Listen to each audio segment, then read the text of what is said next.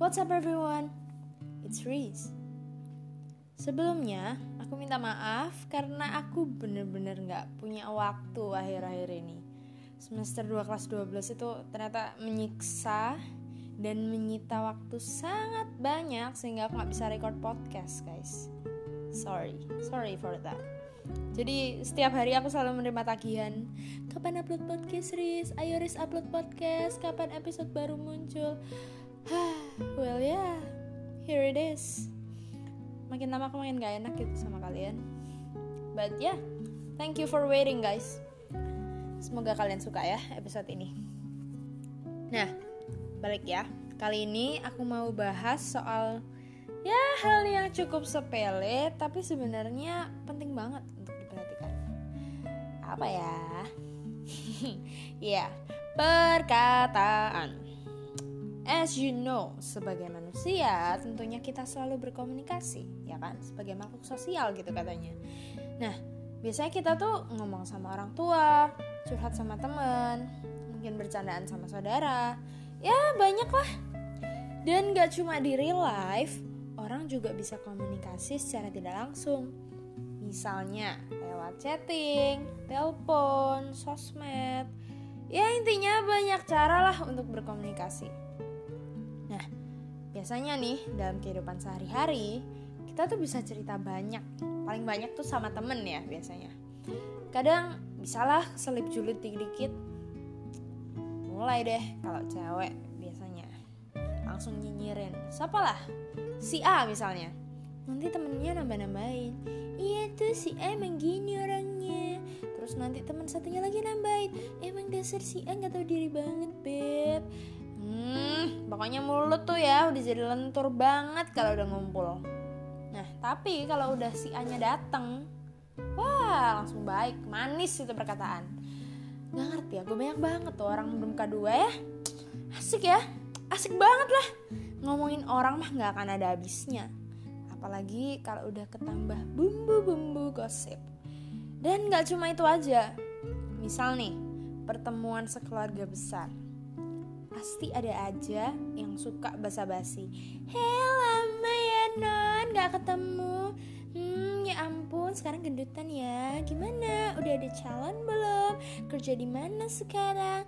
Kapan lulus? Aduh, macem-macem lah pertanyaan yang dilontarkan yang sometimes bikin kita tuh agak uh, risih. Bahkan jujur dalam hati tersinggung gitu. Tapi ya pada akhirnya kita cuma senyumin aja tuh para tante yang suka tanya-tanya. Atau mungkin diain aja gitu ya. Ya kalau kelewat sebel mendidih udah digampar kali itu orangnya. Nggak ada yang bercanda. Oh ya ada lagi. Yang mulutnya tuh lancar jaya kalau nyebut kebun binatang. Ya yang kasar-kasar itu. Emosi dikit serak keluar. Ketemu teman brak keluar. Woi tapi jujur ya, untuk yang tipe ini aku tidak paham apa esensinya. Apa sih kerennya meso-meso dan dibiasakan dalam kehidupan sehari-hari. Ya mungkin aku emang anaknya nggak bisa dikasarin gitu ya. Nggak tahu ya, kayak nggak bisa kebiasa aja gitu sama telingaku. Hmm, terus apalagi ya? Yang yang paling common dan jarang kita sadari sih cara kita menjawab orang lain atau ya cara kita menyampaikan pendapat. Kadang tuh orang suka asal ceplos aja gitu. Bodoh amat orang lain ngerasa apa pokoknya ya udah gue jujur menurut gue lo kayak gini bodoh amat lo sakit hati atau gimana gak peduli gue. Hah bukannya nyalahin ya tapi jujur aja yang kayak gitu tuh ya ampun lo nggak punya hati ya padahal suatu teguran itu bisa disampaikan dengan baik-baik loh. Dan gak harus sampai nyakitin orang lain. Padahal kita semua kan sama-sama manusia. Gak ada yang hewan kan? Karena gini loh gak semua orang bisa respon sesuai dengan apa yang kita mau. Mungkin kalian mikir dengan cara dikasarin orang bisa kayak ketampar plak gitu terus berubah. Cering iya kalau tipenya gitu. Lah buat yang baperan waduh ngomongnya nyelekit dikit ya bisa berabe cuy kalau nggak sakit hati dendam ya nangis terus pada akhirnya kita yang disalahin karena itu padahal niat kita negur dan akhirnya kita ngomong Dih, baperan banget nih orang. Padahal cuma gitu doang. Hah, baperan banget katanya. Gitu doang katanya. Ya, mungkin instead of ngatain orang, kita juga harus belajar introspeksi diri.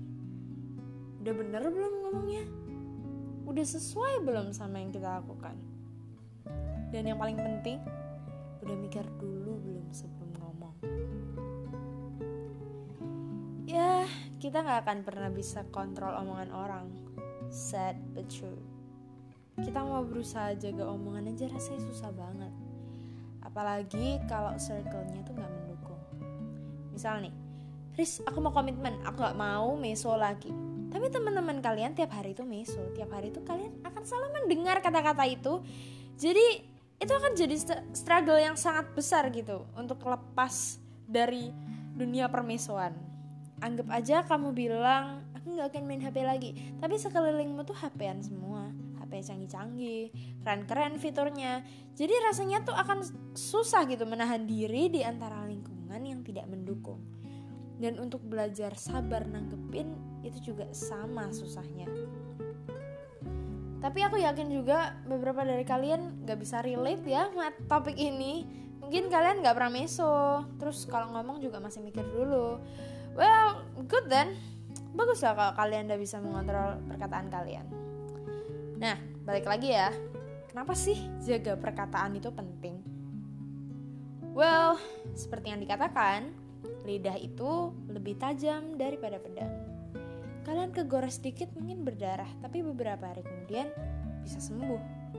Tapi sekali orang ngomong dan bikin sakit hati, ini bisa seumur hidup kadang mirisnya ya hal ini tuh bermula dari candaan cuma candaan semata. Entah dari ngatain fisik sekedar ngomentari kebiasaan orang atau mungkin ngomel-ngomel yang nggak penting. Ya kan? Sepele kan? Tapi kita nggak pernah tahu loh lawan bicara kita ngerasa apa. Ya mungkin iya di depanmu bilangnya iya nggak apa-apa santai aja. Tapi dalam hatinya who knows? You know what? Even orang cerdas pun belum tentu bisa bijak dalam perkataannya. Ini aku nggak cuma ngomong tentang masalah gimana kita ngobrol sama orang lain dalam kehidupan sehari-hari ya, tapi juga tentang apa yang diketik kita semua di sosmed. Kamu mungkin bisa bilang, Halaris, omonganku udah bener kok sama orang lain. Tapi ternyata kamu juga belum bisa tahan dirimu untuk gak komen jelek-jelek di lapang orang lain. Ya, gimana ya? Sekalipun itu memang jelek gitu seriously just shut up. If you can't say something nice don't say anything at all. Daripada kamu nyakitin hati orang lain mending kamu diem. Karena memang ada berbagai hal yang perlu dan tidak perlu untuk diutarakan. Dan aku tahu yes critics I hear you kalau kalian kumes pol pengen mengkritik orang ini eh ya udah. But say it personally. Gak usah dipublikasi. Kamu bisa tegur dia lewat personal chat tanpa orang lain harus tahu. Masalah dia menerima atau enggak ya itu urusannya. Dan ya mengkritik pun ada aturannya. Kalau kamu punya solusi atau saran silakan mengkritik mana salahnya terus kasih saran kalau kamu cuma nunjuk-nunjuk salahnya di mana, bruh, it won't help anything. Terus Riz, gimana caranya biar aku bisa berhenti ngomong ceplas-ceplos? Nah, itu.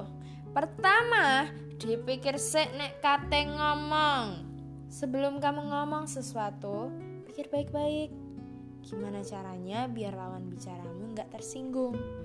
Gimana caranya biar maksudmu itu bisa tersampaikan dengan baik tanpa harus membuat orang lain merasa tidak nyaman? Nah, hal ini juga berlaku waktu mengkritik ya. Dengan mikir dulu, ya apa yang kita ucapkan akan keluar jauh lebih baik daripada asal nyeplos. Soalnya kalau kalian gak mikir dulu, emosinya duluan yang keluar, itu justru akan nyakitin hati orang lain gitu loh. Jadi belajar pikirin juga perasaan orang lain perhatiin juga dengan siapa kamu bicara. Dan jangan sampai kamu seenaknya di depan orang yang lebih tua ya. Belajar menghargai siapa pun lawan bicara kalian. Terus yang kedua, untuk yang hobinya mengumpat nih ya. Eh, uh, susah nih. Beneran. Tapi kalau kalian niat, aku yakin bisa sih. Caranya adalah yang pertama, sadar diri dulu kalau kalian itu udah kebiasaan meso dikit-dikit tut apa-apa tut. Gitu amat ya hidupnya. Dan setelah itu pikir lagi apa sih pemicu umpatan ini? Emosi kesenggol atau memang udah mendarah daging dalam hidup kalian sehingga tidak bisa dihilangkan? Belajar untuk diem lebih banyak terutama waktu emosi. Gak lega ris gak enak. Ya kayak ada yang diempat gitu loh. Rasanya kalau nggak meso tuh nggak los gitu nah itu dia. Susahnya kalau udah kebiasaan. Makanya coba terapkan hukuman ke kamu sendiri setiap kamu meso. Teman-temanku pernah gini. Jadi tiap dia meso dia akan nampar dirinya sendiri. Agak aneh sih tapi boleh lah. Walaupun pipinya sampai merah gitu. Uh, oh ya tips ini nggak akan begitu efektif kalau circlemu isinya masih orang-orang misuan susah banget dijamin tapi kalau kalian udah bertekad kuat pasti bisa. Yay semangat. Oh ya yang ketiga mulai belajar untuk banyak mendengar dan berhenti menyela pembicaraan orang. Ini akan jauh lebih sopan. Dan waktu kalian udah kebelet nyerocos ingat mikir dulu. Apakah ini akan menyakiti perasaan orang?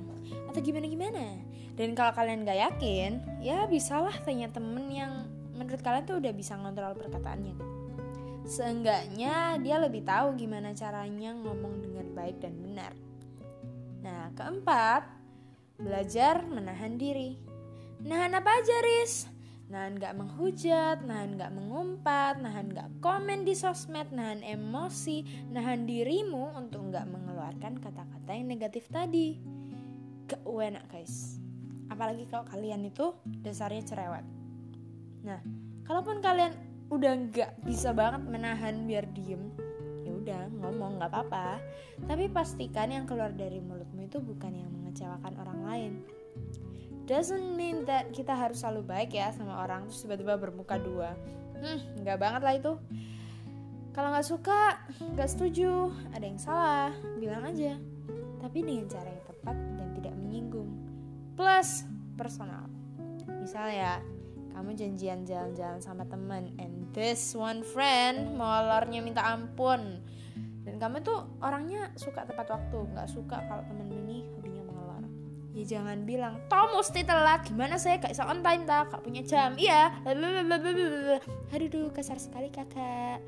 Instead of marah-marah ngomelin orang itu mending you bilang sorry ya tapi aku agak gak enak. Lihat kamu telat lain kali agak lebih tepat waktu. Jangan batuk. Maafin guys. Oke ulangi. Sorry ya tapi aku agak gak enak lihat kamu telat. Lain kali lebih tepat waktu ya. Soalnya kan kita jalan bareng-bareng. Gak enak kalau harus nungguin mama nah nadanya itu diperhatikan juga kalau misal ngomongnya face to face. Jangan ngegas apalagi ketus. Santai aja oke? Okay? dan ya sebagai penutup aku ingat salah satu quote dari guru SMP ku yang dulu rasanya tuh kayak bosen banget dengarnya. Tapi setelah aku gede aku baru nyadar kalau itu emang benar nah beliau selalu bilang kata-katamu adalah kualitas dirimu. Kamu bisa jaga kata dan sikap itu udah nunjukin kualitas dirimu. Dan itu berlaku juga untuk sebaliknya. Kalau yang kamu selalu lontarkan adalah sampah sudah itulah kamu that's why hati-hati dalam menata kata dan kalau kamu gak bisa berkata yang baik lebih baik diam. Oke, okay, segitu dulu podcastku untuk hari ini. Terima kasih sudah mendengarkan. Hope you enjoy it. Kalau kalian suka, share juga ke teman-teman kalian. And I'll see you in my upcoming podcasts. Bye!